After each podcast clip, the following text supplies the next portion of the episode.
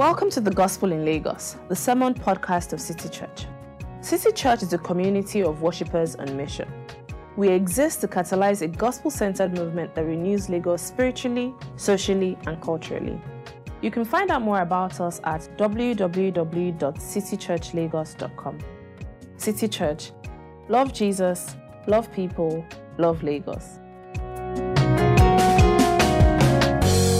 Our Bible reading taken from Luke chapter 1. Luke is the third book in the New Testament, right before John.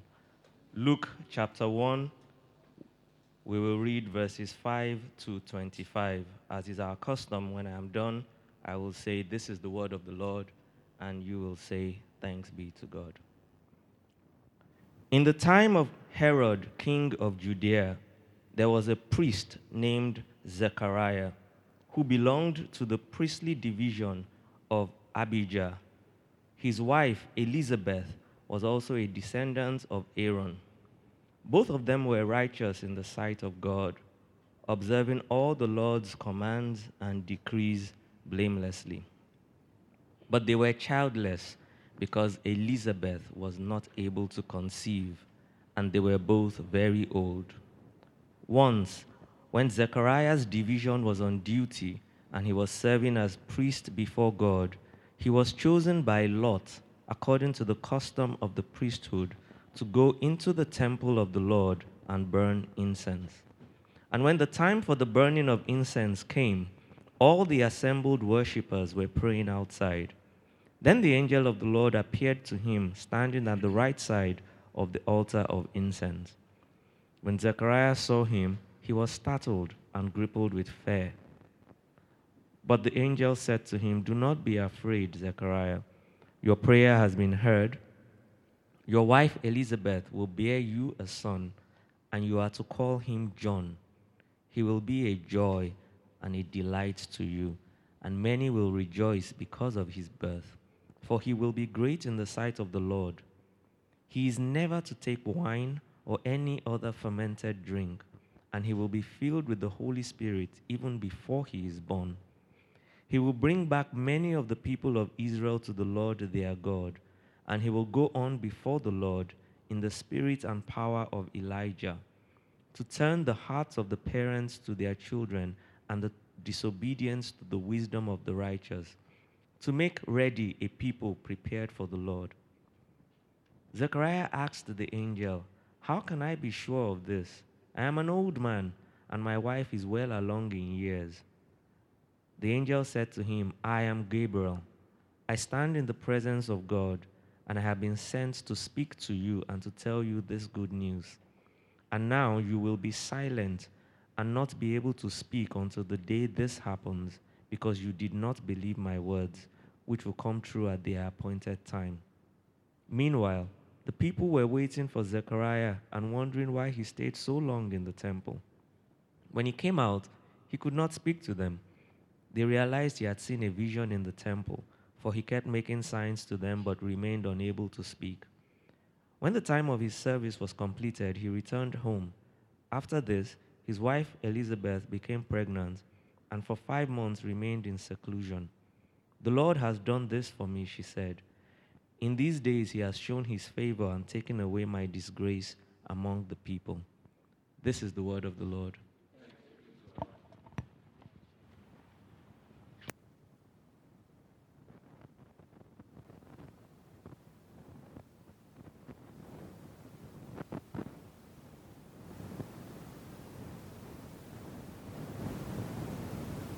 Good morning, everyone. Um, let me start by saying that it is three weeks to Christmas. And you know, there's something, there's something about the anticipation to Christmas, almost as though you don't really want Christmas to come, right? There's, because you know that as soon as Christmas comes, what happens? It goes, and then we're back to, then we just have to wait. It's almost as if we're, we're waiting for the next next one, which is New Year, and then as soon as New Year comes, we're back to you know the, the rest of the year. You're waiting for perhaps another Christmas. Oh, maybe Easter. But but you see, that's the thing. There's something special about Christmas that is different from Easter. It's not. It doesn't. Easter doesn't carry the same anticipation that Christmas does. I think. You know, there's People are already pulling out their Christmas CDs, you know, lights are already, you know, going about everywhere. As you're going around Lagos, you already know that something is happening. You know, you're, you're, you're, you, are, you are led to also anticipate this coming of Christmas. And I, I like it. You know, Christmas is my favorite time of the year. I mean, it goes without saying. We had a rich, growing up, we had a rich Christmas culture in our house. We had periods where we would, days where we would, not just once or twice, but we would sing Christmas carols together as a family. One of the things I really enjoy the most. But traditionally, the church actually has what it does to kind of recognize the build up to Christmas, and we call that Advent. And so, for the next three weeks, uh, City Church will be taking our Advent series, and this is the first sermon in that series. Um, but here's the thing about Christmas. Let me say something.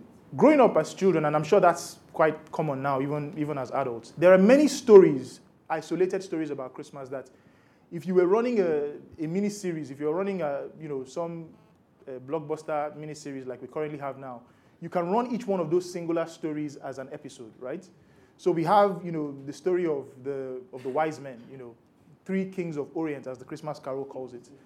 Um, then you have the story of the shepherds, right? Beautiful story. They were tending their flock by night, you know, and then they got, you know, the visitation from an angel. Very nice story. It has, it has its beginning, it has its, you know, its crescendo, and then comes to an end.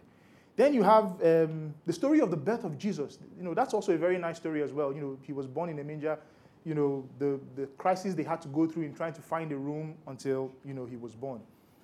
And then you have the story that was read today as well. It's also one of the many stories or one of the singular stories that you could read in isolation and see some sort of, oh, this was what was happening, this was the challenge, this was the result, and everybody sort of lived happily ever after. But I dare say that if we do not pay attention to some of the little things that Luke puts in his gospel as he tells this story of Zechariah and, and, and Elizabeth, we might miss out some key things that would help us get, get ready for Christmas or prepare our hearts to actually anticipate the coming of Jesus Christ. So I've titled this message Response to a Faithful Promise. Now, it might not be apparent at the moment, but I promise you, you will see the reason why it's titled that as we go along. But I'm going to try and look at this um, in three, under three headings, right? I was constrained to try and you know bring you to three headings. In fact, I'll tell you what the three headings are, and I'll tell you what I was trying to do as well. So we're going to look at it in these three headings: overview or background, a response to God's promise, and God's promise fulfilled. Overview or background is really a, is really a background to Luke's chap- Luke chapters one and two uh, I'll, I'll talk about a response to God's promise and then we'll conclude with God's promise fulfilled. Now, in both the Gospel of Luke and in the book, The Acts of the Apostles, Luke appears to be writing to a man he refers to as most excellent Theophilus. Now, if you do a little bit of research, you'll find out that this man was most likely a rich Roman official who probably did not find it easy to believe that a poor Jewish teacher who was executed as a criminal was and is, in fact, the Son of God. So, this is what Luke writes at the beginning of his gospel. It also seemed good to me to write to you in an orderly sequence, O most excellent Theophilus, so that you may know the certainty of the things about which you've been instructed. Luke chapter 1, from verse 3 to 4. So, Luke is saying that I want to write to you for a purpose, and that purpose is that you may know the certainty of the things about which you've been instructed. But there is a way in which I'm going to write to you, and it is going to be in an orderly sequence. So you will notice something in what we've read, and if you carry on looking at the other chapters in the book of Luke, specifically Luke chapters 1 and 2, Luke is the only gospel writer who recounts the foretelling of the birth of John the Baptist. So what you see is a little bit of a pattern, and go with me here. He begins in, in verse 5, Luke 1, verse 5, with the announcement of John's birth to Zechariah. Then in verse 26, the announcement of Jesus' birth to Mary, his mother. Then in verse 39, you see a connection between the two when Elizabeth visits Mary. And then when you get to 57, we have the birth of John. And that is followed immediately in chapter 2, verse 1, by the birth of Jesus. So we have the announcement of John's birth, the birth of John, the announcement of Jesus' birth, the birth of Jesus, and a connection between the two, which is when Elizabeth goes to visit Mary. There is a reason for this pattern, and I, and I want to just bring that out to you in a bit of a, as a bit of an introduction. So it is clear that what Luke wants his audience, in this case Theophilus and by extension us, what he wants him to do or pay attention to in this pattern is that he perhaps wants him to do some sort of comparisons between the person of John and the person of Jesus Christ. For example, there are very obvious comparisons that we can see, very obvious similarities. Both children are announced by the advance of an angel, the angel Gabriel. So the angel Gabriel appears to Zechariah and the angel Gabriel appears to Mary. Both births are considered unnatural or miraculous. So, in the one hand, you have the birth of John, which was to a woman who was aged, and you have the virgin birth of Jesus Christ to, with, with Mary. And both of these two, and both of these two are, the angel actually tells the people what they should name the child. So there are clear similarities between the two, and we can also identify some other similarities as well. But I think what is even more important than the similarities are the contrasts. So John was born, like I said, to an aged, sterile woman, and Jesus was born to a virgin. John was given a name which means God is gracious, and Jesus was given a name which means Savior. John was to prepare a way for the Lord, and Jesus is the Lord who would reign forever. Imagine somebody reading through this and understanding or being able to identify these contrasts in, this two, in these two things it is clear that the picture that wants to be projected here is the person of Jesus, but that Luke actually does this in an orderly manner, as he says, so that his audience will know the certainty of the things about which they've been instructed. But let me see if I can point out two clear reasons or two clear truths that this pattern actually reflects to us. One important one is this God is uniquely at work in the birth of these two men. This is very important. God is uniquely at work in the birth of these two men. This is not something that just happens by chance. This is not something that just happens and then we find that somebody is trying to explain something as a result of something that has just happened. No. What happens is that God predicts the birth of these two people and then he causes it to happen. He is uniquely at work in the birth of these two people, and it is important for Luke's audience to actually recognize this. And Luke shows this in two ways. First of all, he describes how God predicts what will happen first. In verse 13, for instance, he says, Your wife Elizabeth will bear you a son. And in verse 24, he says, After these days, his wife Elizabeth con- conceived. So you see that Luke is actually very particular about showing how the angel makes a prediction and that that prediction actually came to pass. Now, the only thing that makes that kind of authoritative prediction possible is the sovereignty of God. The other way that Luke is able to express this is in God's preeminence and control in these miraculous births that we see. They are not just predicted births, they are impossible births. Verse 7, for instance, says that they had no child because Elizabeth was barren, and the, both of them, Elizabeth and Zechariah, were both advanced in years. If, in fact, there was a, there's, a, there's a part when Elizabeth goes to, to visit Mary, and sorry, when the angel appears to Mary, and the angel says to Mary, Behold, your kinswoman Elizabeth is in her old age, has conceived a son. Basically, expressly stating what is supposed to be impossible. In the case of Mary, it's the same thing it's a virgin birth. So, in the first instance, God is uniquely at work in the birth of these two. But the second truth that this pattern teaches us is that Jesus is far greater than John the Baptist. Jesus is far greater than John the Baptist. When the Gabriel appears, when, the, when angel Gabriel appears to Zechariah, he does tell him that the, his son John is going to be great. He will be great in the eyes of the Lord. He will, but when he appears to Mary, what he's telling him, what he's telling Mary there, that Jesus Christ will be great, but he will be called the Son of the Most High. The Lord God will give him to the throne of his father David, and he will reign over the house of Jacob forever. You know what? It is my understanding that at that time, we, there was a lot of anticipation of the Messiah. So you, you had basic essentially 400 years of silence where God had not spoken to the people of Israel. And there was the, this anticipation of, because of clearly the way the Romans were oppressing the Israelites, there was always this anticipation of when will God hear our prayer? When will God hear us and come and save us from all of this? In fact, everybody was so anticipating the Messiah that you had very many women who already thought or dreamt of themselves as giving birth to that Messiah. Of course, they understood the Messiah concept to be somebody who will liberate them as a nation out of Israel. So you can see how not only is barrenness or childlessness a struggle, but that anticipation of being the one that would actually give birth, or the one that would, as a woman, the one that would actually give birth to the Messiah, and realizing that you've lost your chance, that was something that um, Elizabeth actually went through. But in this case, all hope was not lost as the angel came and gave this message. Now, why am I going through this sort of background? And there's a reason for it. In going through this passage, one of the things that was remarkably um, clear to me is the fact that it dawned on me that God, who is always faithful, uses means that are not always obvious to you and I. He uses means to bring about his purpose that we do not necessarily consider to be, you know, wow.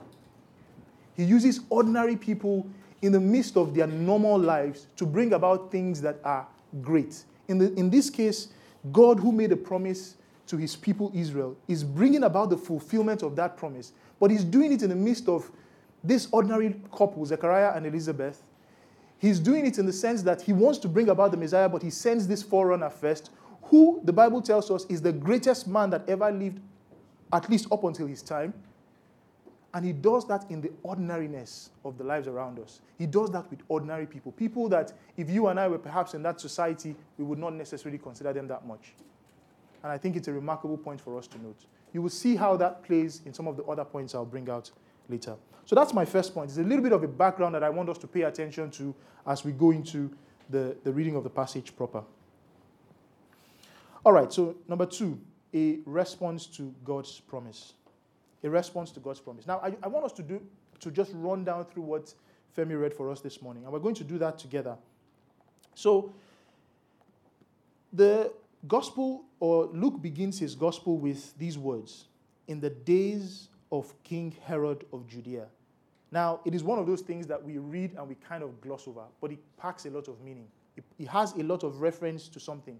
It is almost as though we say something like, in, let me give an example. In 1999, for instance, or should I say, in, if, I, if, I, if I call up a date, if I say, what does June 12 signify to you? The almost obvious things that we remember is the crisis that happened here during elections, isn't it? Right? So I don't have to tell you about the crisis. I don't have to say this is what happened. All I have to say is what? June 12. And as soon as I say June 12, you are by yourself, because you were here, you just remember the whole thing, isn't it? And that is exactly what Luke is actually doing here. By, by giving the context of when this thing actually occurs, he does that by saying, in the days of King Herod of Judea. Now, King Herod was known for two things, right? He was known for one of the people that pioneered some of the greatest architectural feats that you will find in the city of Jerusalem. So the, te- the rebuilding of the temple, you know, in the way it looked and everything, King Herod was perhaps partly responsible for it. There are lots of other things that he did. That was one thing he was known for. The second thing he was known for was, is that he was perhaps known for known as perhaps one of the most terrible people that ever lived in that time. It is this same King Herod that was responsible for coming up with a plan. Okay, I'm looking for a child. I cannot find him. So you know what? Let's kill every child that is two years and under. So clearly, if a nation is being ruled by this sort of person, it is evident that all the people under him will be under some level of oppression, especially if they are not Romans, because he was Roman. So it's understanding this concept, or sorry, understanding this context of the Israelites who have not heard from God for 400 years, being in this oppressive state whereby they are constantly being oppressed by the rule of the Romans, of which there are people there that still anticipate that God will still deliver them from this. It is in this day, or in the days of King Herod of Judea, that there was a priest of Abijah's division.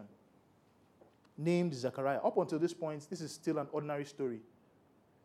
The priest is a man named Zechariah, but he's of a particular division, Abijah's division. If you read through First Chronicles, I think chapter 22, 23, I think 24, you will see all the roughly about 24 divisions that the lineage or the priesthood of Aaron actually is divided into. Now, up until uh, at this point in time, the, the, the priesthood of Aaron has already multiplied greatly to the point that by the time you took numbers of all the divisions of all the priests, they were probably numbering about 20,000. And so you have this one man, Zechariah, who was one of the 20 odd thousand priests that served the nation of Israel in the priestly duties um, in terms of serving, to, in terms of um, their, their worship to God. Now, not just is this man, you know, from the lineage of the priesthood of Aaron, his wife is also from the lineage of the priesthood of Aaron. His wife was from the daughters of Aaron, and her name was Elizabeth. Still a very ordinary story at this point. There is nothing happening. This is one ordinary priest married to a very lovely woman, you know, also, a, also from, the, from the lineage of Aaron as well. And then Luke gives us a very important information here, which plays itself in the, in the telling of the story. Both were righteous in God's sight, living without blame, according to all the commands and requirements of the Lord. Both were righteous in God's sight, living without blame. So there was something that God saw in these people that made him to label them as righteous, or that made them righteous before his sight. Clearly, one of the things we can identify is that in terms of keeping all the commands of God, in terms of keeping all the so there was, a, there was a lot of piety involved here. So they were very faithful in keeping God's commands. And then you come to verse 7.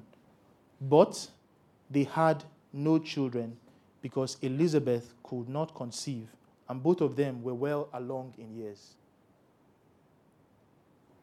So now the plot changes a little bit. We're no longer just having some sort of an ordinary family. There was a problem at least in their own eyes, they saw themselves as having a problem.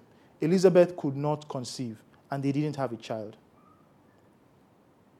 When his division was on duty and he was serving as priest before God, it happened that he was chosen by Lot, according to the custom of the priesthood, to enter the sanctuary of the Lord and burn incense. Let me tell you something about this.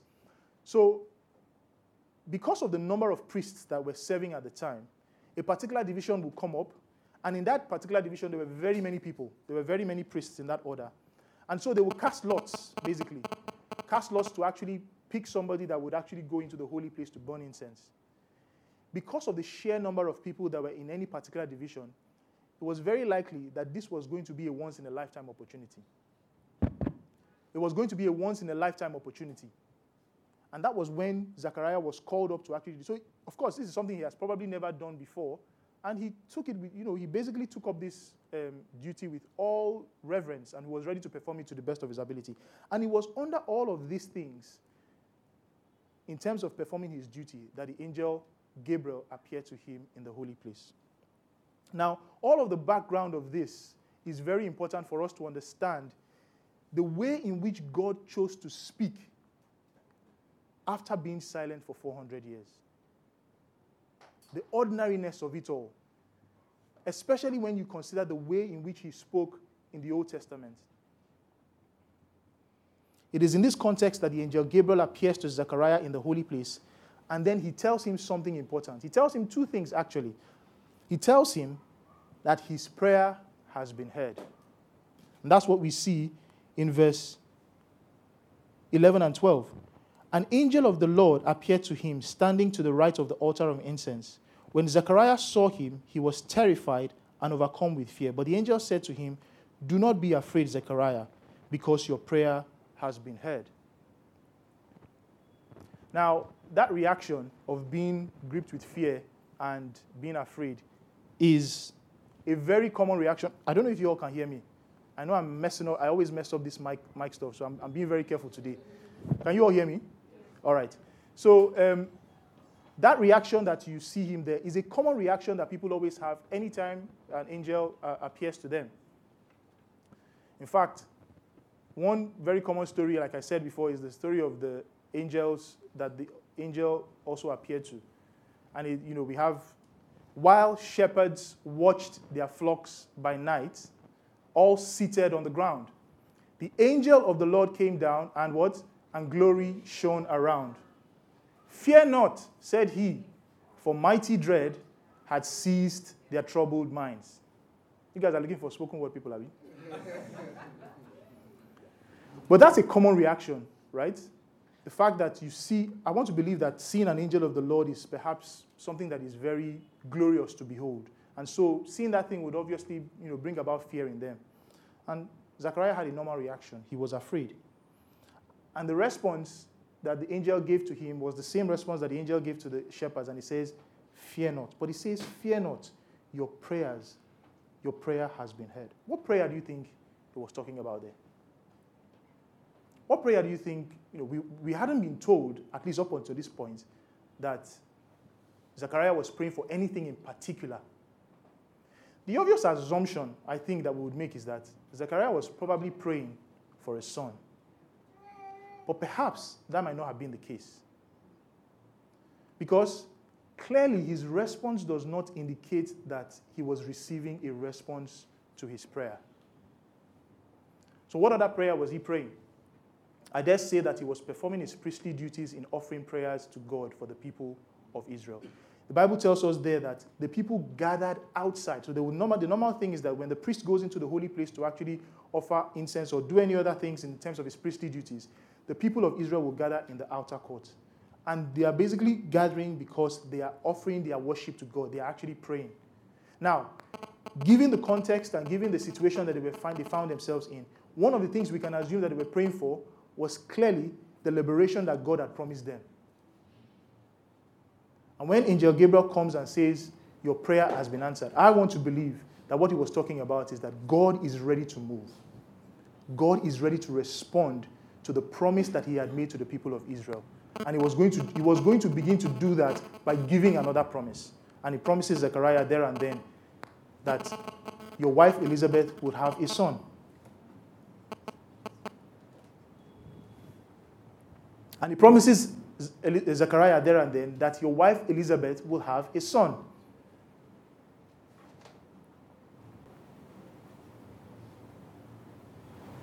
And that that son will be greater than any man before him. Now, Zechariah may or may not have remembered that Abraham and Sarah went through a similar experience. I want to think that he probably did, being the, being a priest. He may or may not have remembered that the words of the angel were very similar to the promise that God made or God gave in the book of Malachi, chapter 4, from verse 5 to 6. See, I will send you the prophet Elijah before that great and dreadful day of the Lord.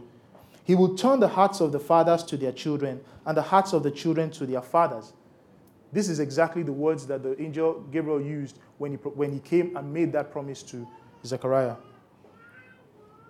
But here is where the plot twists a little bit. The part of the plot that we don't like. Zechariah's response is this How shall I know this? For I am an old man and my wife is advanced in years. And then the angel responds to him. And essentially, the, angel, the response of the angel is quite brief and it's quite curt. It's basically saying to him, I am standing before you as an authority of God. I have brought the word of God to you, but you have, ref- you have refused to believe. And as a result of that, you will be unable to speak. So in the past, I've been asked this question. And again, I want to do a little bit of a comparison. I have been asked the question about comparing the angel's visit to Zechariah and the angel's visit to Mary.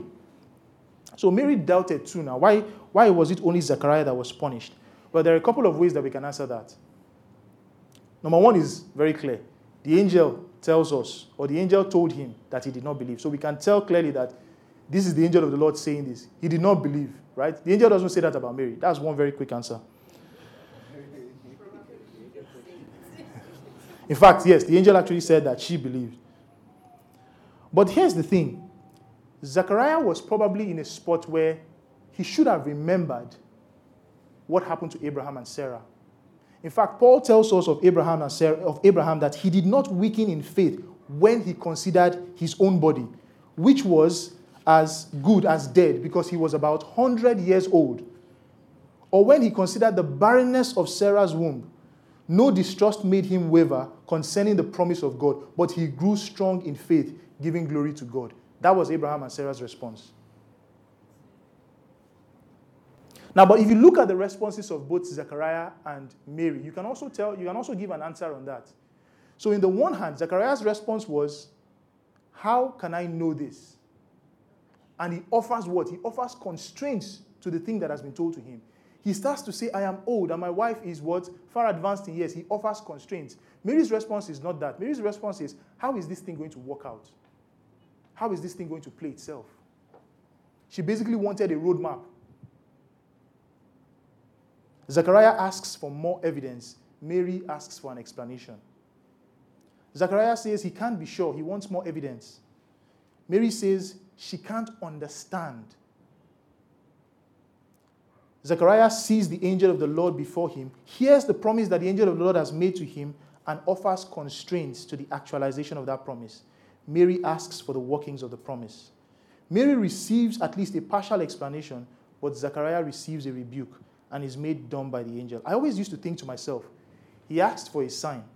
When he was made dumb, did he consider that to be a sign?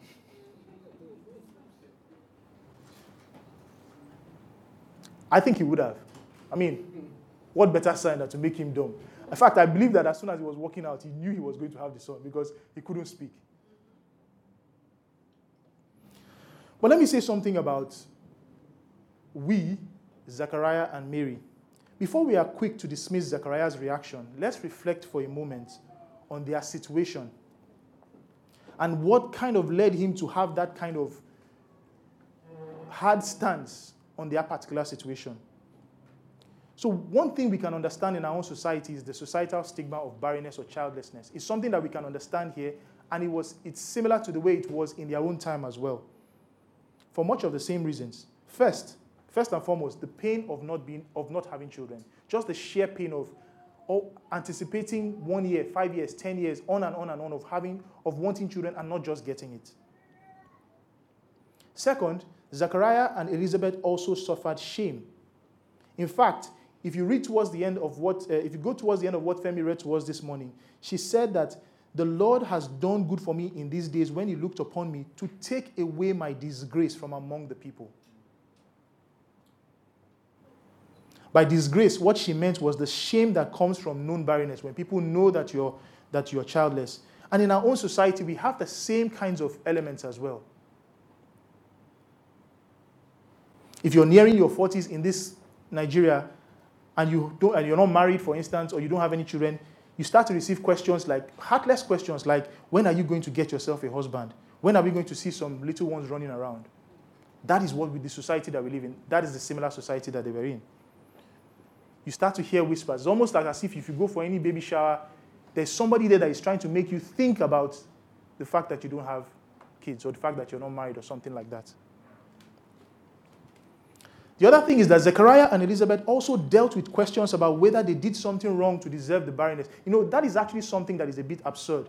People think that if you are not, we think it's a blessing, blessed with whatever you want to call it, whether it's marriage or whether it's children, then that, that means there's something that you must have done wrong that is actually causing that. And Zechariah was a religious leader, so you can imagine how that would have undermined his authority. Now, this is the situation that Zechariah found himself. And a conditioning of all of that can lead anyone to take that thing that is so much desire and make it an idol. Can take that desire to want to have children, especially considering the context in which he was living, and then just be hung up on that so much that he's able to hear the promise of God and not believe it. Now, before we are quick, like I said before, before we are quick to pass judgment on Zechariah, we ought to look at ourselves as well. Do we hold on to these societal norms or do we hold on to these societal beliefs at the expense of really believing what God has promised us?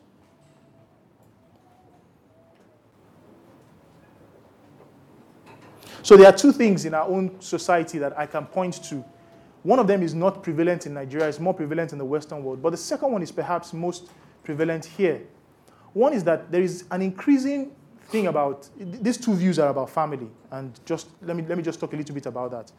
There is this increasing notion that you know people are beginning to desire being autonomous or being single or being on their own more now. So the, the aspect of the things that God gives us, the things like marriage and children that God gives us to actually as blessings to us, people some people are beginning to see those things as burdens. You know, let me enjoy my life now. Let me I don't want to do all these things now. Let me just enjoy my life as, as much as in That's not prevalent here. That is a society. That is a, something that is happening in, in Western societies and is gradually creeping into our society here in Nigeria. But the one that is perhaps more prevalent here is where people hold family to such high regard that it becomes an idol. And we don't want to even think through our thoughts on that, on that particular matter. If somebody is not married, it's as though the whole, something, is, something is gravely wrong. If people don't have children, we can be, in this country, we can be quite heartless about it.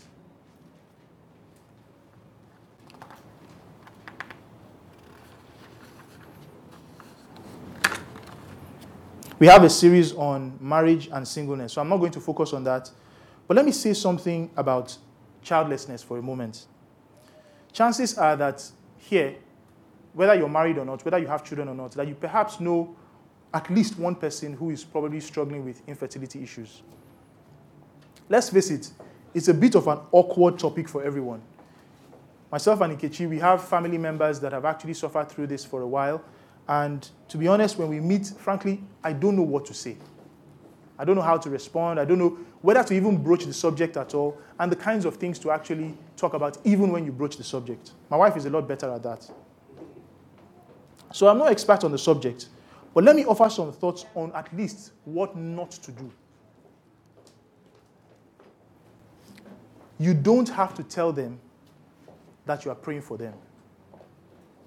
You don't have to tell them that you're praying for them. Pray for them. Sometimes we can be quite zealous, and I, I want to believe that most of the time when people do this, they, are, they actually mean well. But meaning well and actually, actual, and, and actually relating that you're meaning well to the people that you're meaning well to might not necessarily come out the way you think. Do not treat them as though they are completely clueless when it comes to children. Now, that's actually something that we do unconsciously. Almost as though they can't give any advice when it comes to children, or, or their brain shuts off just because they have no children of their own. Do not cut off ties. Try to maintain friendships. And if they are Christian, this is the important one. Rejoice in the fact that they are not defined by their ability to have children or not, but rather in the faithful promise of being in the presence of God forever. And share that truth with them. This is what makes us distinctly Christian. This is the thing that makes us not to have the same mentality or the same thinking as the people in the society around us. We ought to be careful not to get up in the common thinking that we have in our society.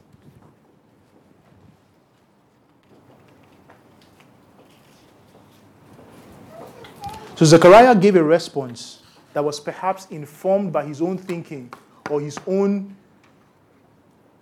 dwelling, so much dwelling on this aspect of his childlessness.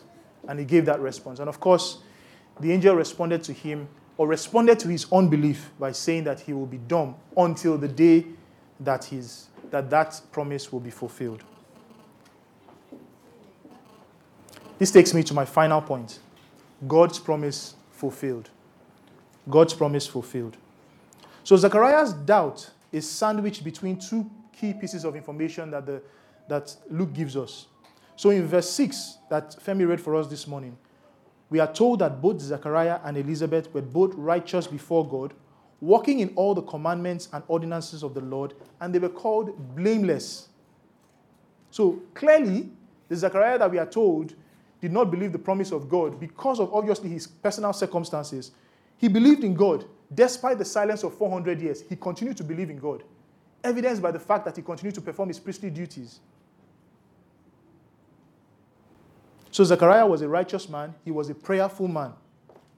But as we all know and as we can all see, even the best of men fall into unbelief now and then. The key thing here is that we should see when we fall into those small spates of unbelief and we should be quick to repent. So that's the first part of the sandwich.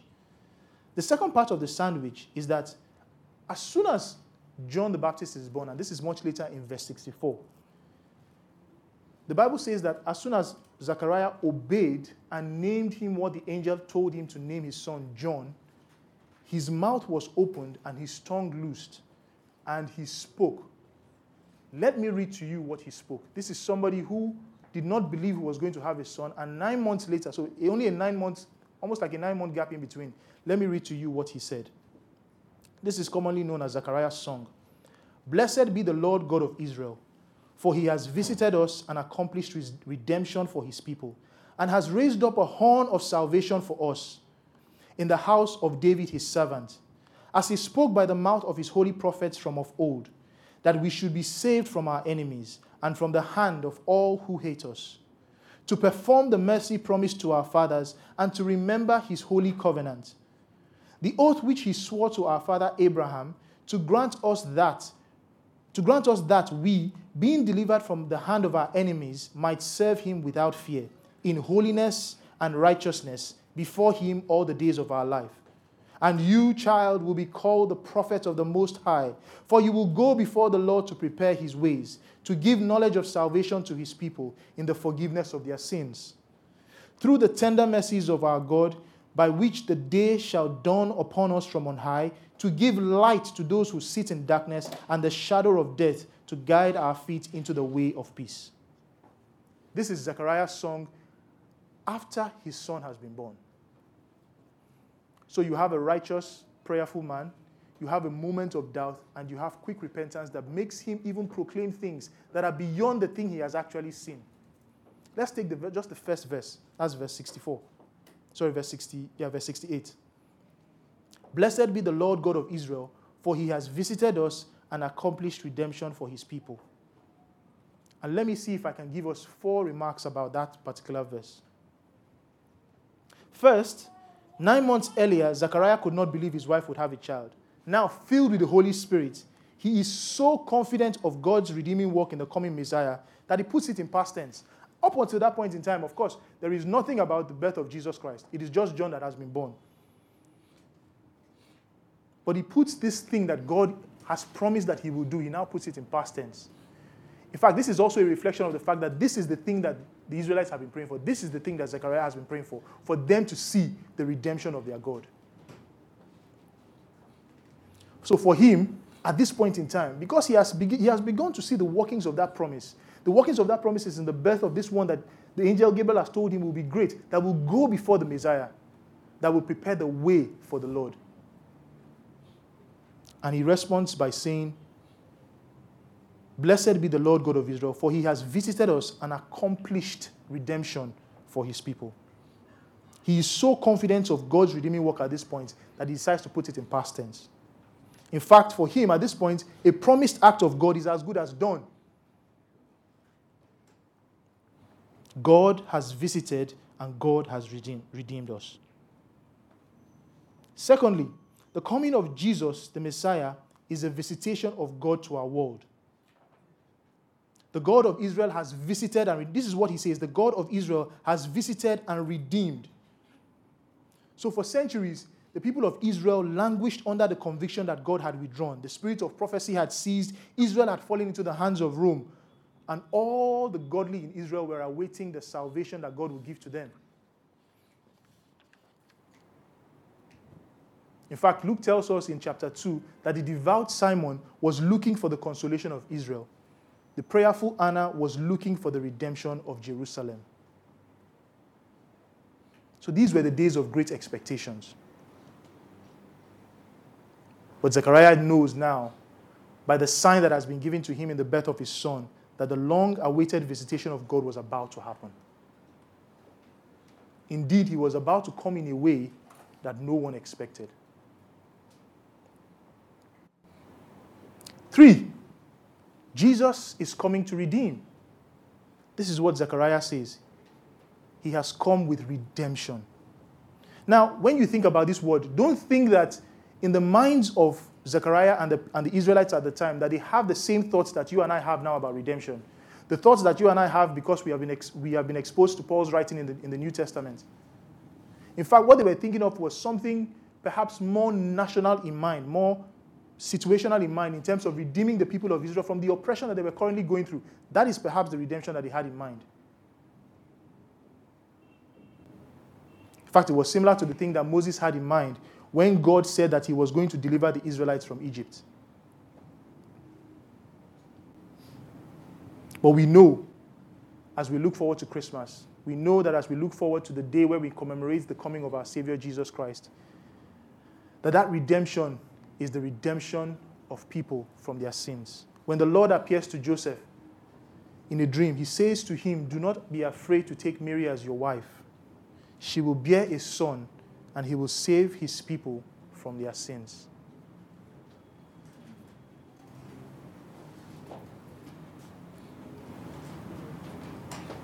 As Christmas draws near, it is a day when we mark in remembrance the fulfillment of God's promise. I have a question for you this morning. How do you respond to that promise?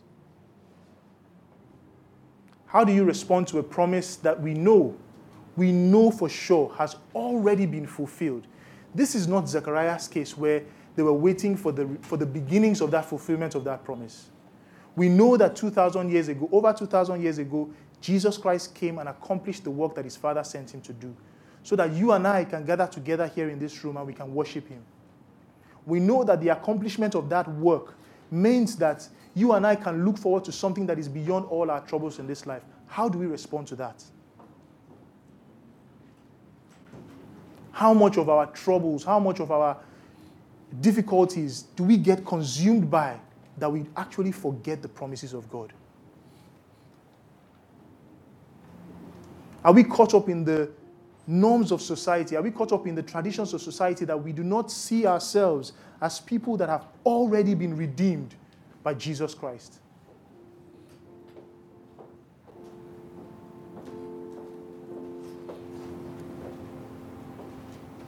As we prepare for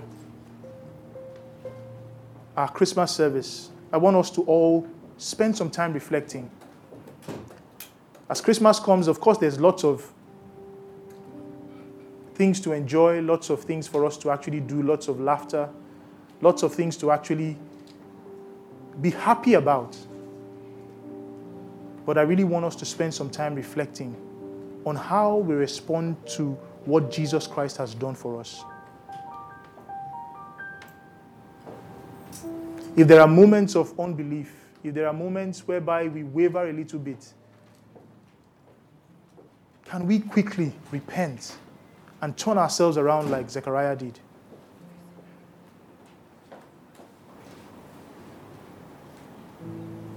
I'd like us to go into a time of prayer now. Think through your own response to the promise that God has made and fulfilled. Think through your own response to the anticipation of the coming of our Savior Jesus Christ remember that as we wait for Christmas, as we look forward to Christmas, that there is another promise of the coming of the Messiah, of the coming of Jesus Christ, his second coming, that we ought to look forward to. How do we live our lives in reflection of that?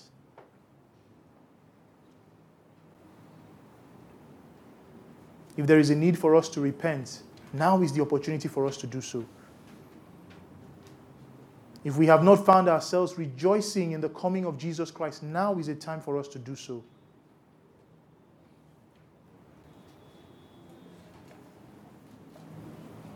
Our Father and our God, we want to thank you for your mercy, for your grace, and for your reminding us of your word.